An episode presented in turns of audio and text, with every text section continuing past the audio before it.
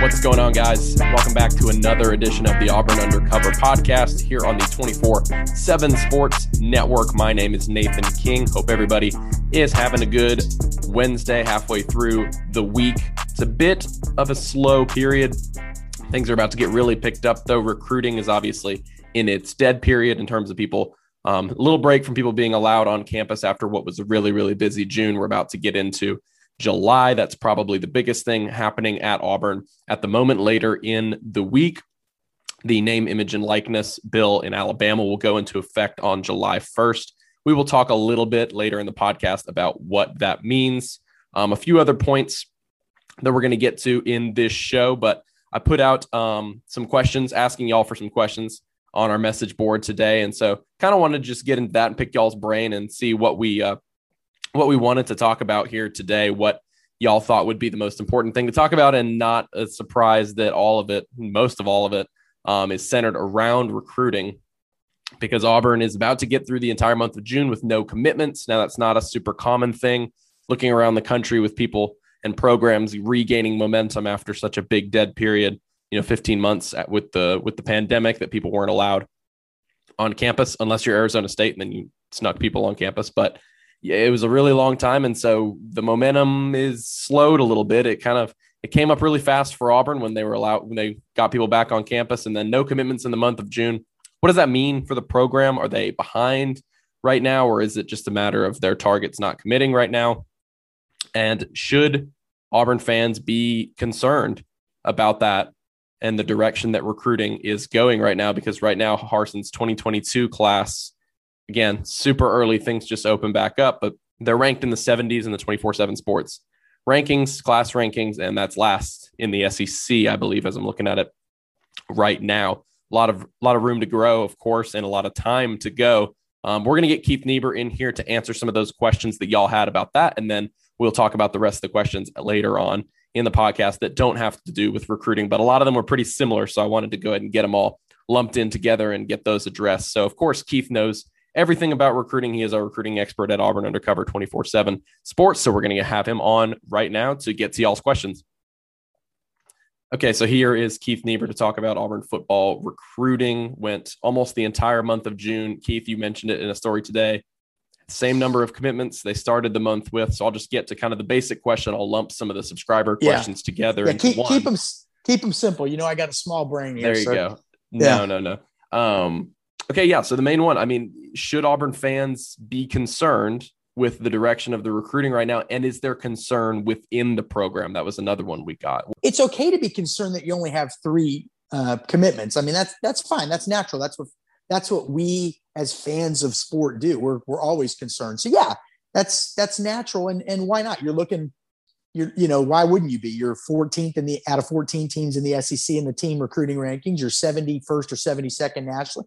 So yeah, concern about where you're at right now, natural.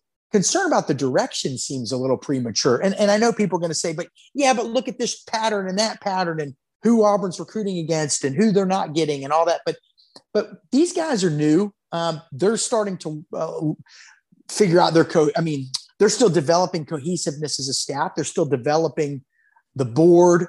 June was the first month they could see these guys in person. Now, somebody made a great point on the board today. They said, okay, but if it's September, they're still evaluating the board and reshuffling the board, then it's probably an issue. And I would agree to a certain extent with that. But June was their first time to look at guys. So your whole recruiting board was going to change at that point. And so and look, they haven't given us any reason to think that they're going to be terrible recruiters. They're just, look, is it a slow start in terms of commitments? Yes, but there's what we know and then what we don't know. And, there's what we know publicly. We know they got three commitments. We know what kids are saying. We know kids are committing to other schools and all that stuff. Then there's what I report and Jason reports, the intel that we get. And that paints a little bit better picture. They're in it with some guys, certainly. And then there's what we don't know. And quite frankly, this is a staff, as we've learned in the last couple of months, that tries to keep a lid on a lot of their recruiting activities. And I don't mean activities in terms of dirty and being dirty. That's not what I'm suggesting. I'm saying when they're recruiting guys and they don't want it out, they're trying to make sure the info doesn't get out. So in my opinion, there's probably a heck of a lot more going on behind the scenes than Jason and I know. And this is our job to know. And we can't get our arms around it, believe me. And then what the public knows. So in that sense, it could be a lot better than what we think it is now. You know what I mean? It really could. But here's the other thing. You know, the 71st ranking or whatever, it was 71st this morning. You know, one commitment gets you up 15 spots when you're that far down. So, I mean, they're one good week away from being in the top 50. You say, okay, well, top 50 still isn't great. Of course not. But what I'm saying is it's not as bad as that as it may seem. But the direction, I mean, I don't know what to say. I don't even really know how to answer that one because I think fans certainly should be concerned or could be concerned. And it's not an issue if they are or aren't. But if they are, I wouldn't blame them. You're looking at the scoreboard, and the scoreboard says 3 commitments. But overall direction is hard to critique if we don't know everything they're doing and everybody they're recruiting and all the things they know that we don't know. Give them the benefit of the doubt. We're recording this on June 29th. I say give them the benefit of the doubt for now. You know what I mean?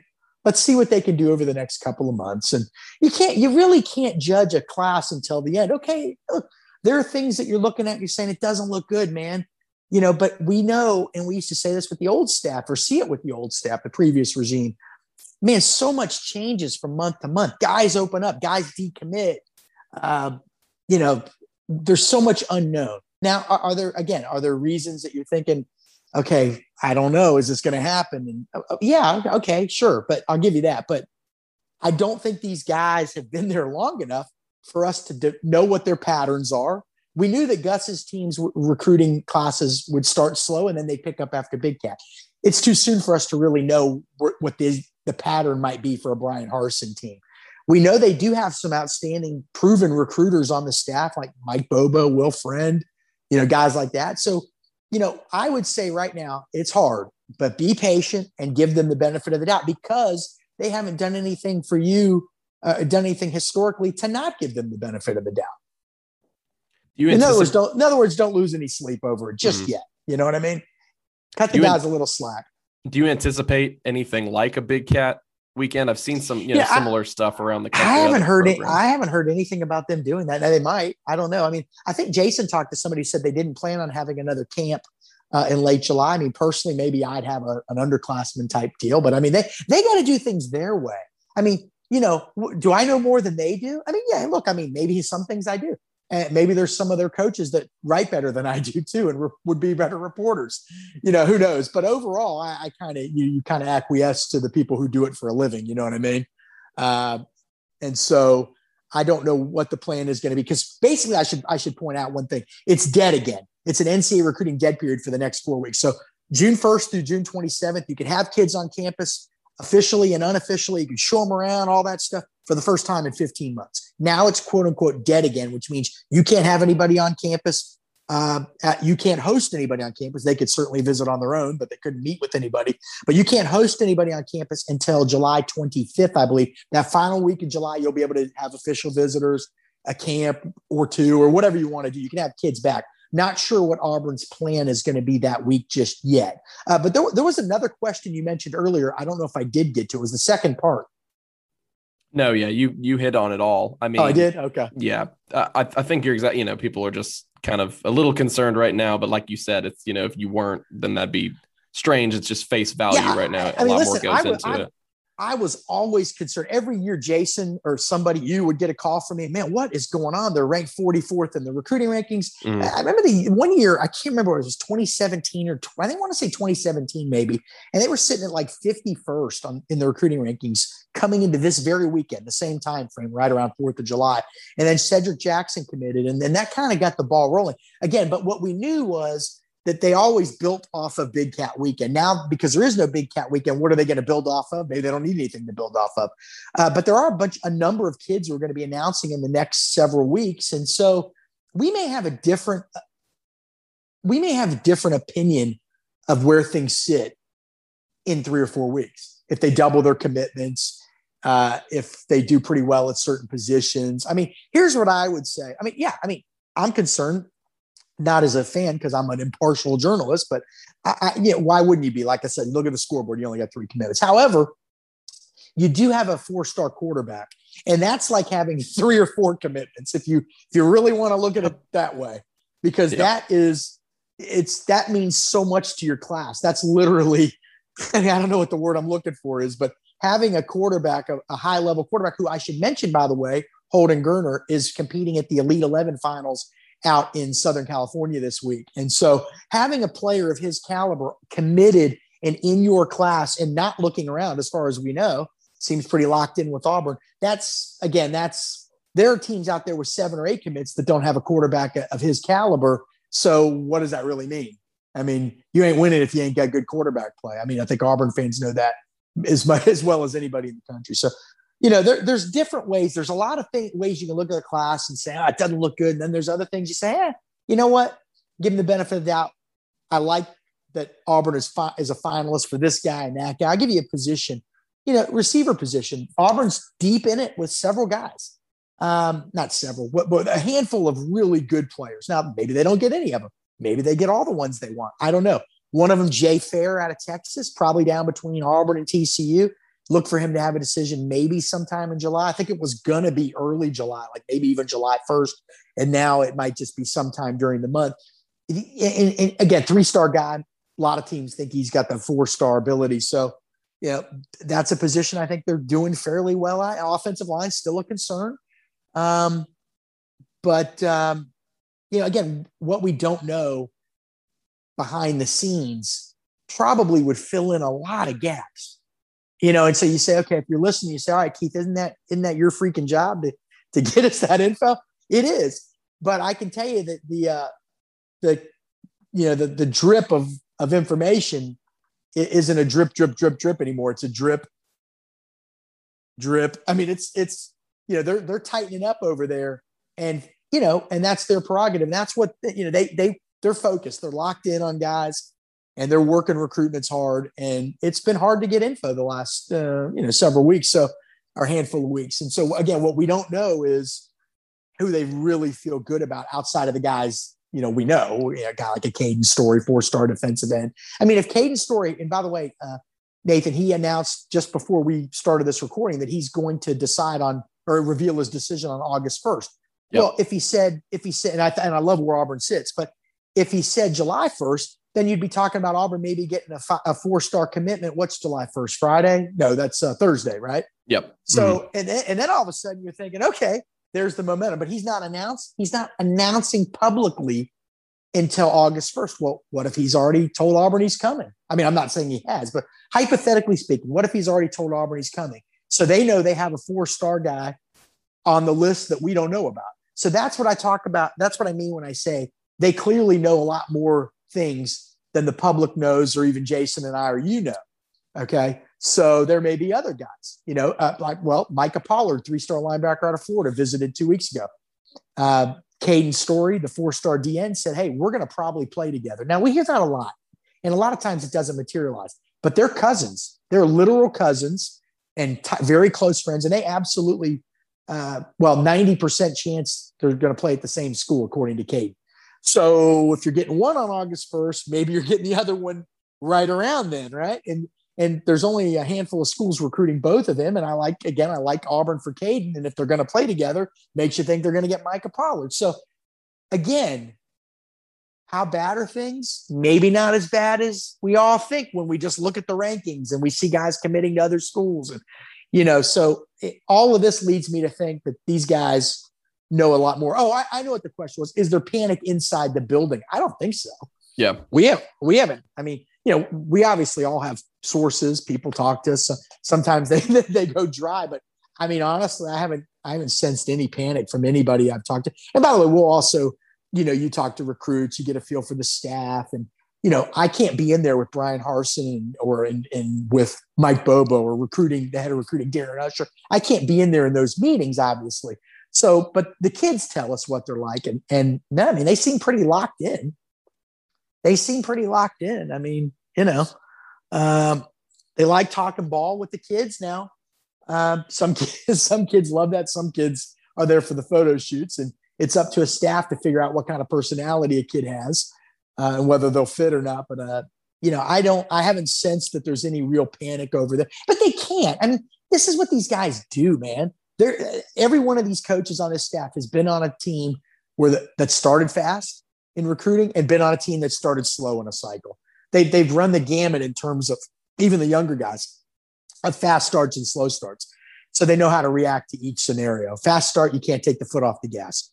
Slow start, you know, you can't worry about it. You got to play the long game, as they say. And by the way, speaking of the long game, you know, riding things out, we have heard that, you know, Auburn, like, they're going to keep recruiting guys that they want, even if they commit to other schools. I mean, I think that goes without saying, but you have to repeat it here and there, so people don't necessarily give up. Now, people are going to recruit the flip side is people are going to recruit your guys, your commits right. too. And Jarrell Stinson's getting pushed by some schools right now, a cornerback commit from Opelika, but they're going to keep the guys they really like and feel like fit their culture and fit their schemes and, you know, personality traits of a young man mesh well with what they are. They're gonna keep pursuing those guys, I think, and see what happens. And, you know, I don't think they have to go 10-2 to get recruits this fall. You know, it's about comfort for a kid and seeing how I could be used in that offense or I could be used in that defense. So maybe the offense struggles the outside receiver position, and as a fan, you think, oh boy, we really didn't show anything to that kid, boy, that we really wanted to be an outside receiver. But the outside receiver recruit may say, they didn't show me anything, which is great because they ain't got anything like me and I can come in and play right away. There's two ways to look at all these recruitments, actually more than two ways. So I guess, you know, earlier today I was in that kind of mode where I was kind of feeling down about the class. And I think I've talked myself even into giving these guys being a little more patient. I mean, you know what I mean? I mean, they've not, Nathan, I don't know if you agree, man, they've never been bozos. So we can't just assume they're bozos. I mean, they are guys that all seem to have pretty good track records, right? Different schools, different conferences, different parts of the country. I mean, yeah, sure. But they haven't done anything.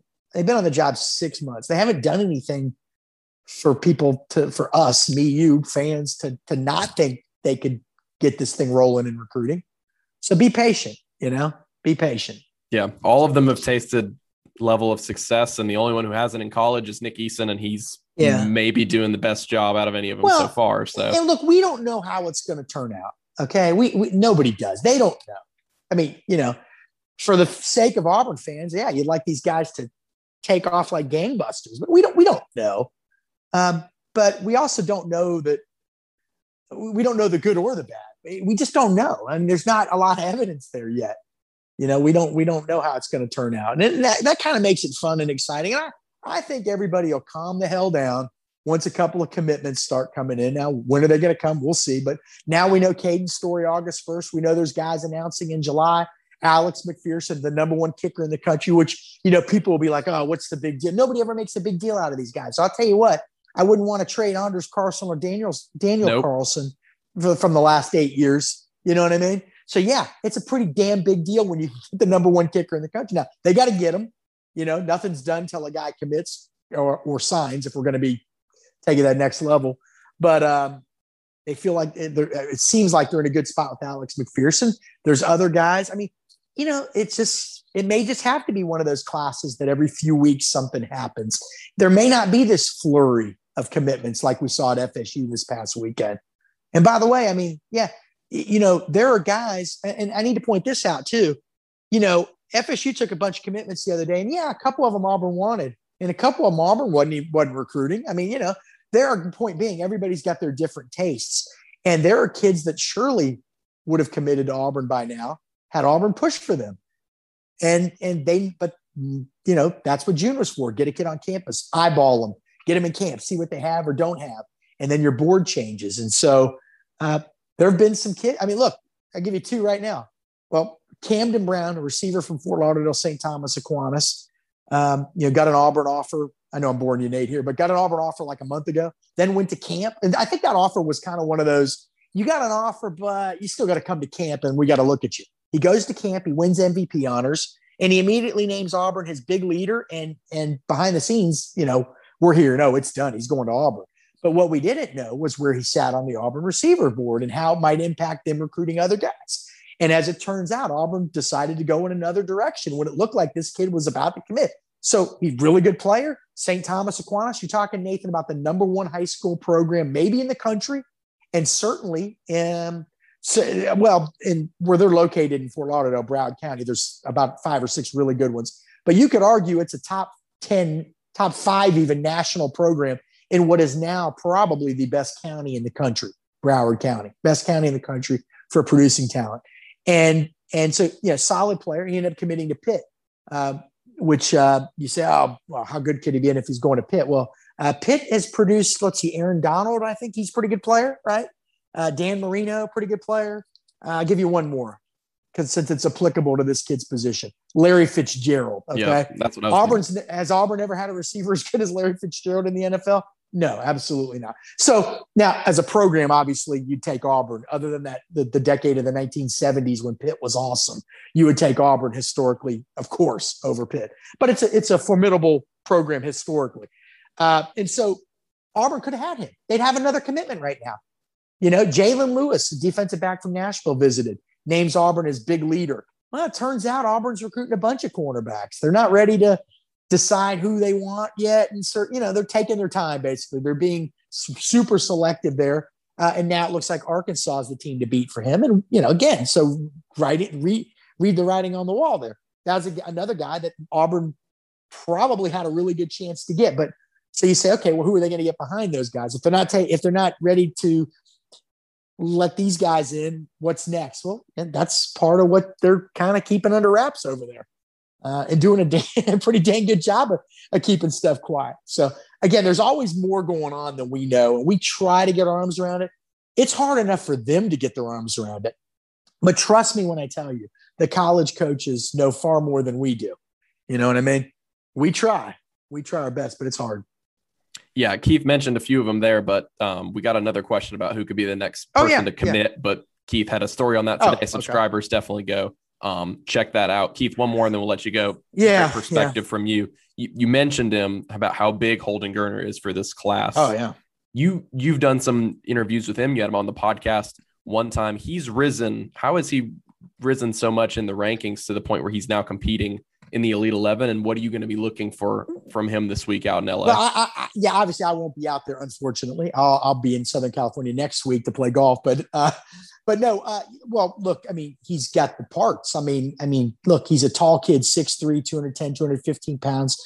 I mean, he looks, and they want a pro style guy. They'd like you to be athletic, Mike Bobo and Brian Harsin and company. They'd like you to be athletic, but the main thing is they're looking for an NFL arm, and they think he's got that, obviously. I mean, Mike Bobo, once it was obvious Auburn wasn't getting Gunnar Stockton, the 5-star that committed to Georgia, immediately locked in on this kid, Holden Gurner out of Savannah. And he's playing at Benedictine, which is one of those schools, Nathan, where a lot of the teammates around him are going to be doctors and lawyers and dentists and, you know, all that stuff. He's not playing with 5-star and 4-star receivers. So he's having to make a lot. And you know, that might be better, quite frankly, because he's having to elevate the team as opposed to just being one piece. So I think, you know, he's got the body type, he's got the big arm, and he is highly intelligent. I mean, I hate it when you interview a kid and you get off the interview and you're like, you know, you realize that you're not as smart as the 17-year-old that you just interviewed, even though I've traveled the world and you know, dated supermodels, and you knew about that, obviously. Right, yeah, and, of course. Mm-hmm. Yeah, and you know, and he's just a really highly intelligent guy. So hopefully that applies to the field. Now, they say he's got to do a little bit better in big games. Well, you could probably guess what's happened in big games. He's probably trying to put a little too much on his shoulders because he doesn't. His teammates are good players. I'm not knocking those kids, but he's not playing with guys that are going to be playing at Auburn. You know what I'm saying? So he probably puts a little too much on his shoulders. That's kind of been one critique, but that's what growth is about. Nobody's perfect at 17 years old. And so he looked great in camps this year. I mean, it's a big arm. Oh, by the way, he can also throw from different slot angles, excuse me. You know how you see Patrick Mahomes do that? And I'm not comparing him to Patrick Mahomes, but he can, if somebody's rushing from the front, he can sling it to the side. I mean, he seems to see a lot out there. You know what I mean? So he's got a lot of potential. You know, he's got a lot of potential. Auburn's got some other quarterbacks that'll be in front of him on the depth chart. And that's fine. You don't necessarily want to have to rush a guy in there. So love the potential Holden Gurner. Yeah, and he'll be out the Elite 11 Finals in LA this week, so we'll be tracking him. Yeah, let me point one thing out. Mm-hmm. That I love his potential is irrelevant. What I know about quarterbacking, you can fit into a thimble. What's important is that there are other SEC schools that thought highly of him. LSU, Georgia, our cousin Rusty Mansell over at Dogs 247. It was his understanding that Georgia liked him. They obviously got Gunnar Stockton, so they didn't need another quarterback. But yeah, I mean, so very well thought of Holden Gurner with other colleges. Yeah. Now he's up to a composite 4-star, number 15 quarterback in the country. Again, we'll be watching him this week. Keith, thank you so much for coming on the show. Lots of great information. We'll get right back to the podcast after this break. You're listening to the Auburn Undercover podcast. Okay. Picture this. It's Friday afternoon when a thought hits you. I can spend another weekend doing the same old whatever, or I can hop into my all-new Hyundai Santa Fe and hit the road. With available H-Track all-wheel drive and 3-row seating, my whole family can head deep into the wild. Conquer the weekend in the all-new Hyundai Santa Fe. Visit HyundaiUSA.com or call 562-314-4603 for more details. Hyundai, there's joy in every journey. All right, now let's get into the rest of the questions y'all submitted. Thanks so much to everybody, all of our subscribers, for hitting me up with those this afternoon. Like I said, kind of a variety of topics here, but just wanted to chop it up with y'all. So excited to jump into these. We already got to a bulk of them, which was the recruiting questions, but I had some other good ones in here from Tiger Brother 12. He says, do you think Harsin can be great in the SEC without being a top 10 class recruiter? I assume you mean top 10 in the country, obviously not top 10 in the SEC. In other words, how good do you think he can be at getting the best out of the players he does bring in? So as Boise State's head coach, I'm going to give some numbers to you here. Harsin only had 6 blue chip prospects, all 4-stars. Let me break them down for you here. The best prospect ever at Boise State was a safety named Dylan Sumner Gardner. He was dismissed from the team before any ever really doing anything. Then you've got Hank Bachmeier, the quarterback. A lot of people know him. He's entering his 3rd season as the starter, so things worked out pretty well for him. And then another long-term quarterback for them was Brett Rypien, who did not get drafted, but he was a 4-year starter. He was the first-team quarterback in the Mountain West for 3 straight seasons, and now he's in the NFL. He's an NFL consistent NFL backup. He even started a game and threw for like 250 yards and won it in 2019. Casey Klein is a linebacker. Still to be determined for him. He redshirted in 2019 and then only appeared in one game during the weird COVID year last year. Jermani Brown was a 4-star wide receiver who didn't really pan out, kind of the only one on this list that went to Boise State, tried it out, and then didn't really pan out. He transferred to Iowa Western. And then Khalil Shakir, who is still on the roster. He is first-team preseason, all Mountain West on whatever you look at, all the lists you look at right now in the summer. And he could be the best wideout in the conference. Now, all 6 of those guys I just mentioned, still, some of them are still at Boise State, and the other ones who are now moved on did not get drafted. So none of his 6 blue chip prospects, again, all of which are 4-stars, none of them got drafted. But he had 17 NFL draft picks. Boise State's coach, obviously, from 2014 to 2020. That's not including the guys that he helped to mold when he was the offensive coordinator. We'll give those to Chris Peterson. But that was the most in the Mountain West, 17 NFL draft picks over that span. And again, only 6 4-star prospects. He's going to be working with a lot more talent at Auburn. He is a developer, to answer your question. He's a guy that had to do that at Boise State in order to produce at a high level. Boise State, obviously, strung together years and years of developing good players, pretty mid-range recruits into really good players there at a smaller program, and then turning them into NFL talent. They were able to get on bigger stages. And so he helped them to do that at Boise. Now he's at the biggest stage possible. He's at the biggest stage he can be at in the SEC, and mid-range recruiting classes at Auburn will get him the same players he had at Boise State. He was very consistently bringing in classes that, again, he only had 5 4-star prospects during his time there, during his 7 seasons as head coach. So most of his classes were non-blue chip guys. Now he's probably going to be the opposite. You know, Auburn's going to want most of its classes to be blue chip prospects. He has to land the bigger talents at Auburn so that he can show off this development that Auburn is touting so much, that everybody who thinks he's going to pan out as a good coach at Auburn is touting so much, so that he can develop them in much the same way. Yes, he's a great developer, but to answer your question, I mean, his teams can't be great in the SEC without consistent top 10 or top 15 classes. Now, I do think he can maybe do a little bit better of a job, kind of to answer your second part. He can maybe do a little bit better of a job than Gus Malzahn did in terms of getting guys to their maximum potential, guys that aren't necessarily the highest rated recruits ever, kind of getting the most out of them. But again, his teams overall consistently year to year will not get to the mountaintop and get to consistent double-digit win seasons unless they recruit those consistent top 10, top 15 classes. That's because, I mean, say, you know, you asked about a top 10 class. I mean, in the top 10, you're also going to have Alabama, Georgia, Florida, LSU. I mean, Ole Miss had a great class in 2021. Kentucky's having a good class in 2022. So far, all of those teams could be ahead of you. I mean, they're all ahead of Auburn right now. Mississippi State's having a good class right now. Obviously, you know, obviously Auburn's last in the SEC, but a lot of those programs I mentioned were ahead of them last year as well. And so when you get into that top 10, a lot of those teams, especially the Alabama, Georgias, LSUs, Floridas, Texas A&Ms, are going to be hovering around that top 5 range. So if they are consistently out recruiting you, they're consistently beating you. There's no way around it. History has shown it. And there's no way around it when you finally get onto the field. So I think Harsin's goal should be to stay in that blue chip ratio. Obviously, Auburn, 24/7 Sports released the blue chip ratio for the 2021 season. That's a 4-year cycle. So the 2018 class through the 2021 class.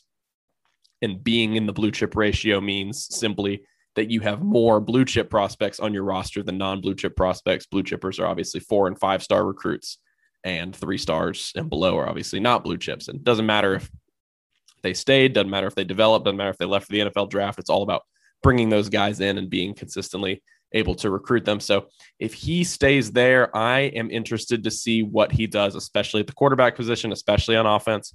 We'll see what he can do as a developer if he can stay in that blue chip ratio, because most people believe he's better at that than Gus Malzahn. He will be a better developer of lower end talent than Gus Malzahn. He was a great one at Boise State, so we'll see what happens now as he's able to get better guys in the program. Can he turn them into even better players at some positions of need at Auburn, especially on offense and especially at quarterback? His marriage with Mike Bobo, seeing what they can do for the quarterback position. Talked about Holden Gurner, TJ Finley, and Bo Nix are going to come up later in these questions. So that's obviously a really, really big one because, again, a lot of success for him, multi-year starters. Brett Rypien, now an NFL guy. Hank Bachmeier, I've seen him be a draftable guy next season, obviously a 3-year starter. So, but yeah, to kind of sum up the question, I don't think he can be great without consistently putting in top 10 classes.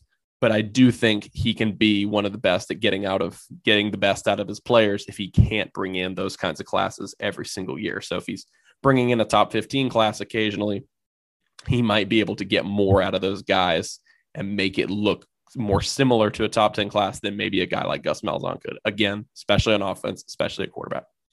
So we got G-Man's up 1 with a series of questions. We're going to break all these down. First one, have you heard what Fair weighs now? I'm going to go ahead and assume you mean Tony Fair, the UAB defensive tackle transfer. So, yeah, he had told us that, and he told Keith, I believe, in a story, he put that up, but he kind of made it known that he wants to play it a little bit slimmer down. He was listed at 6'3", 335 pounds at UAB, really that true nose tackle. So Auburn's going to have two very, very experienced. You got Tyrone Truesdell, 5th-year senior. Tony Fair's on his 3rd or 4th, I believe 4th college program. He entered the college ranks like 6 years ago. So obviously two very experienced guys at that true nose tackle spot. That's going to take on a lot more value now under Derek Mason and his 3-4 defense. Fair wants to play more like Derek Brown was his senior year, kind of in that. Now Brown was listed at 6'5". He's not that tall now that he's in the NFL. So assuming that UAB got Tony Fair's height right, he wants to play a little bit more in that 310 to 315 pounds range. So he's focusing on that right now. The specific question, I do not know what he is at this moment. I do know that Auburn is putting an emphasis on nutrition this offseason, teaching players how to cook. They've got a little cooking program right now, also just a nutrition program and a little bit of an instructional series about making sure they know what is going into their bodies and how important it is to stay healthy and eat the right things, especially when they're away from campus. That goes back to the Whoop bands that we talked about. Subscribers know what I'm talking about in the VIP Buzz story a couple weeks ago, how Auburn's got these tracking bands now, and they're tracking players when they're on campus, when they've gone home, and they're not only tracking, you know, their workouts and their steps and all that kind of stuff, but they're also tracking their sleep patterns and what they eat. They're inputting calories, inputting nutrition, all that kind of stuff. So that is kind of the advantage that this staff thinks they can have. They think they can focus on those kinds of things. Brian Harsin did a lot of unique stuff like that with his previous staff at Boise State and thinks he can derive an advantage from it. So obviously, if Tony Fair has made it clear to the staff that that's what he wants to play slim down, and Auburn's staff agrees with him, which we think they do. We think that's what he's going to try to do. Then I'll be interested to see what he weighs when fall camp rolls around. Because again, if he's coming in, he's listed at 6'3" at UAB and 335. If he's hitting that roster the beginning of fall camp and they hand us the sheet and it says 6'3", 320, 315, that's going to be really, really good because he does want to play and be a little bit more explosive, trying to make a good impression here in his final college season before he tries for the NFL. Really good question. He also asked, any idea what Torrance's 40 time is? Again, that's Rotarius Torrance, a JUCO cornerback transfer who was the NJHCAA. Bit of a mouthful. That's a JUCO league. He was their defensive player of the year. His JUCO program won a national championship during the spring season. And he was not only the best player on that team, an All-American in his JUCO league, but he was also the defensive player of the year overall. I could not tell you exactly what his 40 time is. I know, obviously, Auburn went around a little bit of video and some of the numbers from combine-style drills they did last week. I don't have Torrance's official 40 time. Watching his film, though, which I did do just for this question, went back and looked. He kind of like a 4'5", 4'6" guy. But the most important thing is that he's 6'3", almost 200 pounds, and he can move for that size. That's not necessarily his forte, though. If you go back and watch him, he is a physical, winning at the point of contact cornerback, a lot like what Roger McCreary does. Now, Roger McCreary is one of the fastest players on the team, but you look at how he's able to win, and it's with really, really good ball skills, going up and getting the ball and making sure he's turned around at the right time and using his body in a really smart way. Rotarius Torrance uses his body very, very well in coverage, but he's also got the advantage of that 6'3" frame. That's what makes Roger McCreary so good, is that, you know, he was an underrated recruit. He's an undersized, not an undersized guy, but kind of a standard size at corner, and he is really, really good. So Drayshawn Miller is also kind of a bigger cornerback. So him and Torrance in the secondary, that's going to be interesting to see how they cover versus guys like Nehemiah Pritchett and Roger McCreary and Jalen Simpson, who are kind of that — Simpson is a little lankier, but kind of that standard size. So anyway, don't know Torrance's exact 40 time, but just kind of giving you some general observations of what we know about him now. And he is on campus now, for what that's worth. He is on campus with the team. So, and then your last question here, Mr. G-Man's up, is number 4, has Brandon Frazier gotten bigger since the spring? So in the months after spring ball, talking about the tight end out of Texas, who was a 4-star prospect in last year's class. He was a really big Chad Morris guy. So Auburn is really glad that he was able, that he stuck around. Obviously, when Chad Morris was not retained as the program's offensive coordinator, Frazier was already massive, like 6'7", I believe. Yeah, they got him listed here at 268. So that's 6'7". He's probably more like 6'6". And seeing him in person, probably around the 270 range, honestly. I mean, he is a huge, huge target. I remember seeing him. I don't even think he caught the pass, but like, I think Nix overthrew him in the Mississippi State game, and they just kind of held the camera on there for a second. I was like, wow, his frame is absolutely massive, especially for a guy who's really young. That's something that Brad Bedell talked about in the spring, was it didn't make it — he didn't really sound like they're going to lean on him too much right now. They've got experienced guys, and John Samuel Shanker and Luke Deal played a lot of snaps last season. And then they're really high on what Tyler Fromm can do now in this offense. He and John Samuel Shanker might be the two best pass catchers Auburn has at tight end, and they ran a lot of 12 personnel this spring. So those guys should be on the field a lot. But I mean, if he's much bigger than that, if he goes much bigger than like 6'6", 270, he's playing left tackle. Seriously, I'm not entirely sure. I don't, getting specific weights or anything. I don't really do that except for a guy that I'm trying to report something very specifically on. And so maybe if I've been smarter and taken these questions like a week ago, I could have just easily found that. But I did it earlier today. No idea if he's gotten bigger. We will see in fall camp, but already a really, really big guy with a really, really big frame, and in high school showed that really big catch radius. So they're excited to develop his skill set. But like we mentioned, they've got plenty of depth at tight end already, and maybe a couple guys who are going to occupy those starting roles this fall. Next question is from WTX Tiger. He says, what is the vibe from the players of the coaching staff and program direction? I've heard from other places that the players have more swagger and are carrying themselves with more confidence than with the previous staff. What say you? Yeah. Are the vibes correct?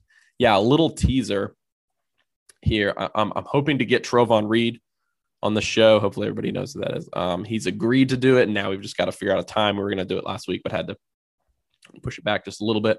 But partially I did that because somebody suggested to me when he tweeted about how I can't remember the exact tweet, that the locker room is different and feels different to him than years past. Somebody said, well, you should get him on a podcast, ask him about that. And that's exactly what we're going to do. But that is the feeling. Yeah. A little meaner, definitely physical, definitely pushing them in workouts. Hopefully that's something everybody understands right now, is that I've talked to some parents recently and some other people either close to or within the program. And I mean, they're not getting their butts kicked per se, especially guys who were in elite high school programs and are used to this kind of conditioning. But I mean, they are working them incredibly, incredibly hard. And everyone I've talked to has not shied away from saying that it's much harder than it's been the past few years under Gus Malzahn. Much, much harder. Now, everybody's got a different style. I don't think that should be to any discredit of Ryan Russell, because he is one of the better strength coaches in the nation. He was snatched up really quick by Missouri once he was not retained by Auburn, and he's got a great track record going back with Gus Malzahn. But Jeff Pittman's a great one too. I think Auburn I think this strength staff has a great plan. I think they're very organized with what they're doing right now. And like we talked about in the VIP buzz a couple weeks ago, the players and the parents specifically are very pleased with the tracking system. And they think it really is kind of improving the maturity, if that makes any sense, in that regard for players, tracking what they do, making sure that that is an area of emphasis all the time, not just with them when they're in the practice building. But yeah, in terms of the vibes and like you said, swagger, can't necessarily speak to that, but I will say that Brian Harsin getting in there and getting his hands dirty has made an impression on some of these players and some of these parents.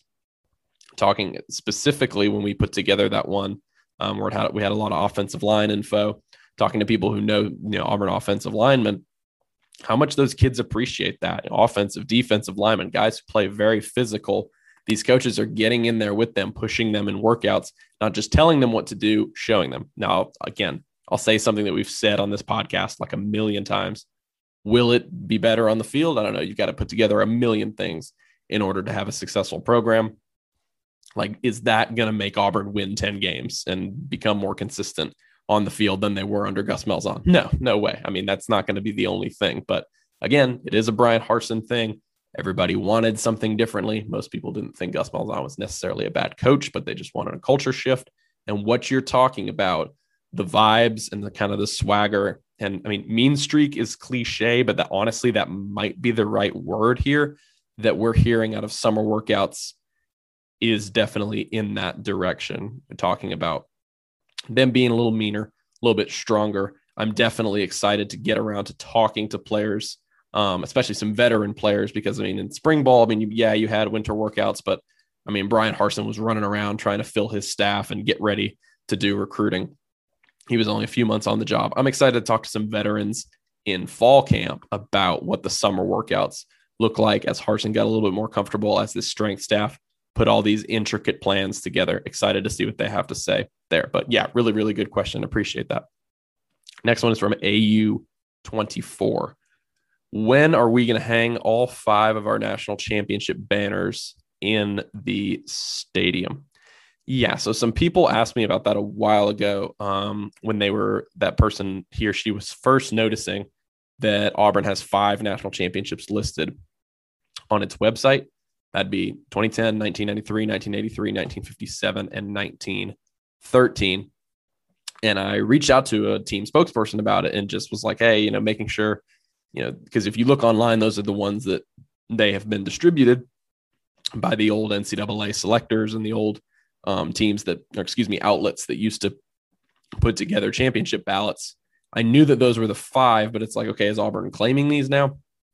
And no, they're not claiming them. The only ones they're still claiming are 2010 and 1957, unless something drastic happens. That team spokesperson told me no plans for it right now. If Auburn were to hang a banner for some reason, and really the only one I can think of recently, I can't remember what year it was. I want to say it was the early 1900s, but a couple years ago, didn't Oklahoma State like have a national championship ceremony and banner hanging thing for something that they won a long time ago? It would be something like that. You would know about it. It would be a whole big thing Auburn is doing. But right now, again, no plans for it. It's just not Auburn's thing. Like other schools and programs hang every banner they can. Auburn chooses to, which shouldn't really come as a surprise if you kind of catch my drift. They don't officially claim anything that is not from the consensus NCAA selectors over the past, 150 years that go into the national championship selection process. So they've still got the two. I think they'll have a better chance to compete for some down the road when the playoff goes to 12 teams. Probably going to see Auburn in that national title picture a little bit more often in terms of the postseason. So, but no, to answer the question, when are all the banners going to get hung? Probably not very soon. Unless something drastic changes, you're not going to get any changes in terms of stuff that's going up in the stadium. This episode is brought to you by Progressive Insurance. Whether you love true crime or comedy, celebrity interviews or news, you call the shots on what's in your podcast queue. And guess what? Now you can call them on your auto insurance too with the Name Your Price tool from Progressive. It works just the way it sounds. You tell Progressive how much you want to pay for car insurance, and they'll show you coverage options that fit your budget. Get your quote today at Progressive.com to join the over 28 million drivers who trust Progressive. Progressive Casualty Insurance Company and Affiliates. Price and coverage match limited by state law. So M5 guy asks, will Finley be a legitimate challenger to Bo for the starting quarterback job? This was the subject of our VIP buzz last week. Not the subject. It was all about quarterbacks, but obviously a big storyline. Will he? Obviously, we'll see. Now, does Auburn and those around the program and those who know Finley think he has the tools and the capability to do it? Absolutely. 100%. And talking to, if you go back and listen to the podcast that we did last week with SEC StatCat, guy who is all over the SEC statistics, has stuff, just regurgitates crazy info on every single player that you can imagine. Finley, although it was a shorter sample size, you obviously would have liked to have seen, the variables be exactly the same for him and Bo Nix last season. He did a lot of things better than Nix in his five starts for LSU. And he was thrown into the fire a little bit, obviously, because of the injury to Miles Brennan, and LSU kind of put him in there a lot faster than he was supposed to go. I'm really glad that Keith brought up earlier in the conversation about Holden Gurner. I'm really glad he brought up the strong arm, the NFL body, and just kind of the pro style mold, because that is exactly why they went after TJ Finley. And that is exactly why a lot of people think that TJ Finley, is it this fall or is it later, think he can be a really good fit for this offense. And if you don't think what he did at LSU was good enough last year, look at where he was getting courted as a transfer. Alabama thought he was good enough to come into that quarterback room. Steve Sarkisian wanted him at Texas. Penn State was probably his other big challenger. Georgia wanted him as well. Some of the best programs in college football thought this guy would be a welcome addition to their quarterback room. Now, obviously, he was all Auburn from the beginning. Something I posted about last week was that he's developed a really, really good relationship with this team already. He's already kind of like in, I guess I would describe it as like a big friend group on the team. He's already in there making great relationships with those guys. He's very, very well liked by his teammates already.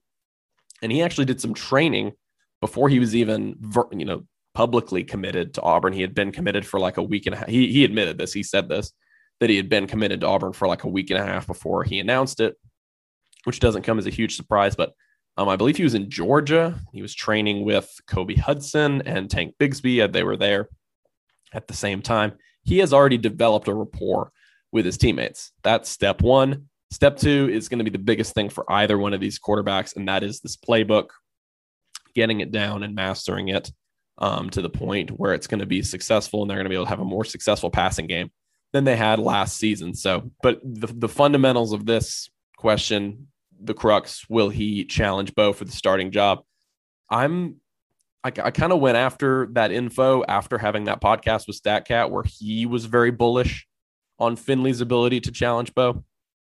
And look, again, I think Bo Nix is a great talent, and I think he has a really, really high ceiling, but he's yet to put it all together. Still hasn't completed 60% of his passes through two seasons, but he is going to be a third-year starter in the SEC. I'm kind of the opinion that if this staff can't fix him per se, that's a really, you know, easy cop-out way to kind of describe the situation. If they can't do it, then Finley's going to be in a really good position to do it. So that's kind of why I went after that info after that podcast with StatCat. I was like, I wonder, you know, beyond the statistics, kind of blend those two together, because I think that's the best way you can assess a football program is intel and info versus actual smart statistics. And yeah, people think around the program, and those who know TJ Finley and those who know other quarterbacks on the roster as well, Demetrius Davis, one that I'll mention as well, think that he's got a really good shot here to surprise people and be in the mix here. As of today, obviously you give the benefit of the doubt to Bo, but at the same time, it's June 29th. I mean, of course you're going to say that the third year, you know, rising third year starter, presumed third-year starter, former five-star guy is going to have the edge against the guy who's only been on campus a few weeks. But I think TJ Finley's got a lot of good tools, and I'm really glad Keith brought up that about Holden Gurner, that Gurner, I really need to get practice saying his name, that the pro-style quarterback is what this offense wants moving forward. That's why they brought in TJ Finley. They think that he can be developed and they can mold him not only down the road, but possibly this season. So really, really good question. And a good segue here by Carlisle 621, a very, very related question. He says, who do you see as the number one wide receiver going into the season? Yeah, that's related because, like we've talked about before, it doesn't matter what happens with the quarterback battle. It almost doesn't even matter if this offensive line develops in a way under Will Friend, if guys get shuffled around. We'll talk a little bit about the offensive line later.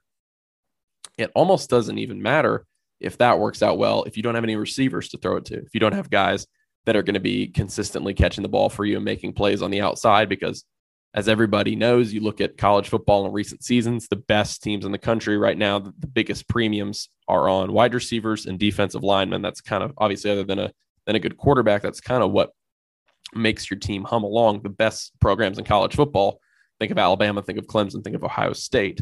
They've had really, really good game-breaking receivers who can do a little bit of everything, maybe a guy on the inside and a guy who can kind of break it down the field. Does Auburn have a go-to guy right now? They do not. That's a good thing, sort of, in that you're kind of getting these guys all fighting for that number one position. Now, they've been in it for a few transfers this offseason, and they're in it for another one right now. If you're a subscriber, you know who I'm talking about. If you're not an Auburn Undercover subscriber, consider doing that and check it out. And if you are a subscriber, you don't know who I'm talking about, go to the message boards. You'll figure it out pretty quickly. But I'll probably say, as of right now, again, June 29th, I like Elijah Canyon a lot. I think he was probably the most consistent player for them in spring ball at the wide receiver position in terms of a guy who has done it before. There's also Javarius Johnson, whom I wrote about this week in the Most Valuable Players series.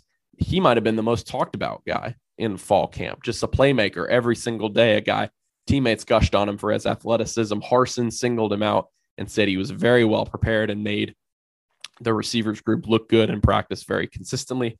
Cornelius Williams said he had a little bit of leadership ability. And look, this is a guy who he was a big Gus Malzahn guy, and they really wanted to get him into that offense. Dealt with a series of injuries. He's been on campus for 2 years. This is his third season with the program now. Has yet to appear in a game. He's dealt with injuries his entire life. That's what we said when we talked to him in the spring. He said it's just kind of the hand he's been dealt. He's used to it by now. But I'm sort of, and he's that smaller slot guy, and he's like 100. Auburn has him like 158 pounds. I was looking at it this week. 5'9", 5'10". Really, really fast.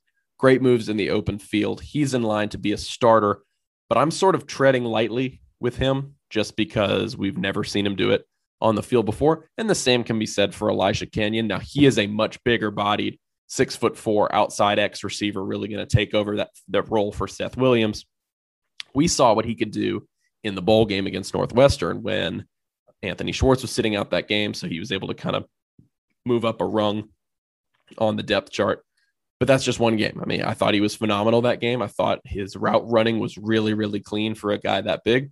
And obviously we had the story on him a little bit earlier this spring where I talked to his trainer down in Florida. Elijah Kenyon trained with NFL players, not only this spring, but I come to find out guys like Odell Beckham Jr. he's been working with for years. His parents thought it was a really, really good idea to kind of get him introduced to that program early on. And he's been doing it for years. So this is a guy, and again, he is the lowest rated recruit out of that 2020 wide receivers class. All the other guys were 4 stars. You had Xavion Capers, JJ Evans, Malcolm Johnson Jr., and then somebody else. That's going to bother me. So I'm going to look it up. I'm completely blanking on the other guy right now, but he's the lowest rated guy. And I think he's probably my bet right now to be that number one receiver, just because I like his ability to make catches on the outside. And I've seen him do it in a game setting. Kobe Hudson is the other one. I've seen him do it in a game setting, and he was really impressive. Hudson could be that guy. He still hasn't shown us much. He had 7 catches last season. That ties Xavier Capers for the most among any of these guys coming back. Don't forget about Mr. Xavier Capers. He was a really, really good looking route runner over the middle of the field. A pretty consistent player for a true freshman, 7 catches and that touchdown against LSU. He could also be a guy. He's kind of that blend of a slot receiver and that true outside guy.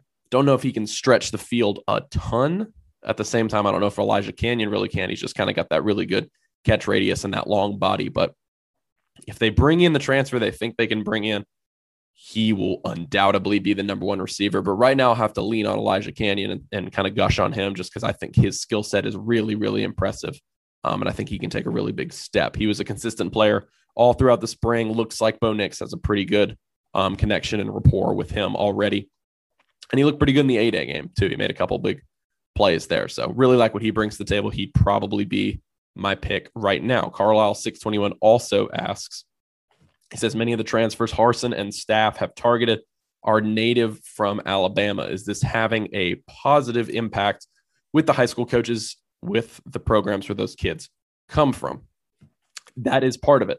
Yeah. So Montgomery and Mobile and obviously the entire state, but those hotbeds are really important for this staff. I know that was a big priority off the bat when Brian Harsin was able to put this staff together and kind of get rolling. And then obviously you had a little bit of a roadblock with Tracy Rocker going to the Eagles, and you had to get Nick Eason on there. But once this staff got put together and started putting their recruiting plan together, that was a big priority for them to say, okay, we're not all from here. Very few of us are from here. You're going to lean on a guy like a Cornelius Williams. You're going to lean on a guy like Cadillac Williams, who have the connections in state. That has definitely been important for them, especially a guy like Cornelius Williams, lots of connections for him. But that was really important for them to set up. 100% definitely is part of their recruiting strategy right now, not only with high school kids, but with transfers. I mean, you look at 2023, where honestly, Auburn is going to be setting up for a more full class then. I mean, 2021, you've got the transition class. In 2022, you can already kind of see what they're doing, where they're kind of backloading the transfers right now. And transfers can suffice then. Like, you've got a young enough roster pretty much to make that work. 2023 is really where you're going to kind of make your money if you're Harsin. You look at that class. I mean, there's Peter Woods from Thompson. There's James Smith from Carver and Montgomery. They'll be five stars. They're not yet, but two absolutely elite defensive linemen. And just overall in 2023, at every position, really great talent in the state. Some of the best talent it's had in a while. So yes, you have to do that. You have to develop those relationships because Alabama is going to have its pick of the top talent in the state. That's how it's been. You have to make yourself number two. You have to set yourself up at number two with your positions of need, as in if James Smith, who, mind you, visited Auburn in June, important visit for them. He's going to be a five-star defensive tackle out of Montgomery. If he doesn't want to go to Alabama, he's going to Auburn, a la Derek Brown. I mean, you have to set up a situation like that. You cannot let the Georgias and the Oregons and the Clemsons, you cannot let them raid your state and take Alabama's leftovers. Now, obviously, you know, not everybody is going to have Alabama as their number one pick, but I'm just kind of being honest that that's how it's gone recently. But those programs I already mentioned, Clemson obviously got a few Auburn targets over the last few years, especially on the defensive line. Oregon is doing a really good job because of Cristobal's kind of history, doing a good job of recruiting around here. You have to set yourself up as that number two. And you look at the guys that they've gone after. Jordan Ingram, originally from Mobile. Marcus Harris, originally from Montgomery. And then other guys that they've targeted, the linebacker out of Texas A&M. It's not just to develop those relationships, but kind of on the whole, a broader picture there. Absolutely. You have to do that when you're this new staff because you didn't bring in a guy with Alabama ties. You brought in a guy with West Coast ties. And we saw some of that in Texas ties. We saw that pay off for him with his ability to get guys like Jaden Wayne, the five-star defensive end out of Washington State, the state, not a Washington State transfer. He's a high school kid. Able to get guys like that on campus. They're working, you know, Idaho, places like that. A little bit more, might have a little bit better of a California pipeline set up, but your main pipelines are going to be in the state. They know that. They're going to be in the Southeast region, Montgomery, Mobile, places like that. So yes, 100%, absolutely huge part of their recruiting plan right now. And then we'll get into our last one. I will say just before I move on, G-Man's Up also asked me earlier, what can Brandon Council do? And I have my notes here and I meant to say that we're going to get to that later. So he probably just thinks, hopefully you're still listening. You probably just think I completely skipped the question, but we had questions about injured players later on. And that's this last one. So meant to say we get to that. So Donald 61 asked for updates on injured players. He says, can you give us an update on the players that were injured in the spring, mainly the wide receivers like Jackson and Capers, plus on the offensive line, Council and others. Yeah. So as much as I could gather here, Council. Now this was something again that I gathered and didn't really have enough to put together much of anything, but when I was digging around some offensive line people, around the offensive linemen for the VIP buzz a couple weeks ago. So I was told he actually might not be ready for the start of the season. Now remember, he had that knee injury that knocked him out midseason against Ole Miss. He was out for the year, and Brian Harsin revealed that he actually had a shoulder injury since then. In the time after that, he was in a sling all throughout spring practice, his shoulder was, tended to all throughout spring practice and not used. The team is kind of preparing to start fall camp without him. I don't know what that really says about how much he can do, but that might mean that Keandre Jones and Tayshawn Manning are your guards right now, and Auburn is going to have to adjust down the road. Now, something else that we wrote about was obviously that Will Friend has received some pretty raving reviews so far, but everybody has had a blank slate on that offensive line. That's something that Friend told us himself in spring practices. So, I mean, you've got a guy like an Austin Troxell who's played guard in the past, a guy like a Killian Zaire. How good does he look at tackle? Does he allow a guy like Broderius Ham to move to guard? So I do think the lineup is going to end up the same. I don't know who's going to start at the tackles. Will Austin Troxell break through and be that starting left tackle? Is Brennan Coffey going to give Broderius Ham a run for his money at the right tackle spot? We shall see, but my guess would be that we're going to start with that same lineup without Council. So apparently that's the case. Apparently you know, he is recovering well, but Auburn is tentatively planning to possibly start the season, start fall camp and maybe the season without him. Moving to the other side of the line of scrimmage, Jeremiah Wright is doing really good. That's the converted offensive guard who has now moved to defensive tackle, was having a really, really good spring. Just singled out by everybody, Derek Mason, all the way down to his teammates, as having a standout spring. And he tore his ACL in the first spring scrimmage. He's recovering very, very well, very successful surgery, very successful recovery so far. He's able to do a lot of upper body stuff right now while recovering that knee. And a midseason return for him would be incredible. And it's something that they think they can maybe do right now. Obviously, you know, Will Hastings tore his ACL in the spring and was able to be back by week 2 that fall. That's kind of the standard, but he ended up medically redshirting that year anyway, because it got re-injured and they didn't really want to risk it. So they're going to take things carefully, but they really, really like what Jeremiah Wright is doing right now in terms of his recovery. Xavier Capers, JJ Evans, and Shedrick Jackson, all of whom obviously allowed a guy like a Javarius Johnson to shine in spring ball because they thinned out that receiver rotation. They have been in spring workouts, no problem. They are all good. Capers has been good for a while. Capers, I remember seeing him at that open practice running through drills just fine. A lot of this stuff I think was really precautionary. And you also got to think this staff, I mean, it's easy to be told, you know, medical evaluation, this happens all the time, but the staff wasn't there when those previous injuries happened. So it would be advantageous for them, I think, in a lot of situations to be set up precautions and not rush things. But I actually saw Shedrick Jackson and JJ Evans on campus one day when recruiting was open at the beginning of June. They looked fine, and Capers' parents have been saying that he is good to go. So no worries there. Zion Puckett, the defensive back, Amari Harvey, the freshman defensive back, and Desmond Tisdall, the sophomore linebacker. They were the others with injuries. Marco Domio was also injured, but he has now transferred to UCF. They're fine now. Again, those were mostly precautionary things, like Tisdall and Harvey played a good bit in terms of practices, but they were non-contact. They didn't scrimmage. Again, I'd like to speak Puckett's name out into the void a little bit more as we lead up to the season. He is healthy now, and this staff likes him a lot. Please remember that he is the best recruit in this secondary right now. He's one of the best defensive backs Auburn has ever recruited in terms of his 24/7 sports composite ranking. Just don't forget about him. While we talk a lot, and rightfully so, we talk a lot about the Kaufmans and the Bidarius Knightons and the Ladarius Tennisons, some great names, and Smoke Monday, obviously. Great names on the back end of that Auburn secondary, by the way. But as we talk about guys like that at the nickel position and at safety, don't forget about Zion Puckett. That's all I'm saying. That's all I want to make apparent. That's all.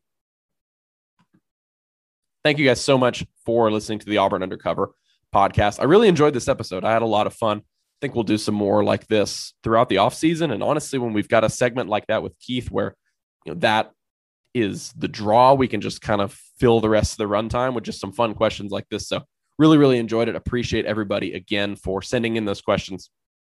Had a really fun time with that. Kind of wondering what else really we can get into here in terms of any news or anything like that.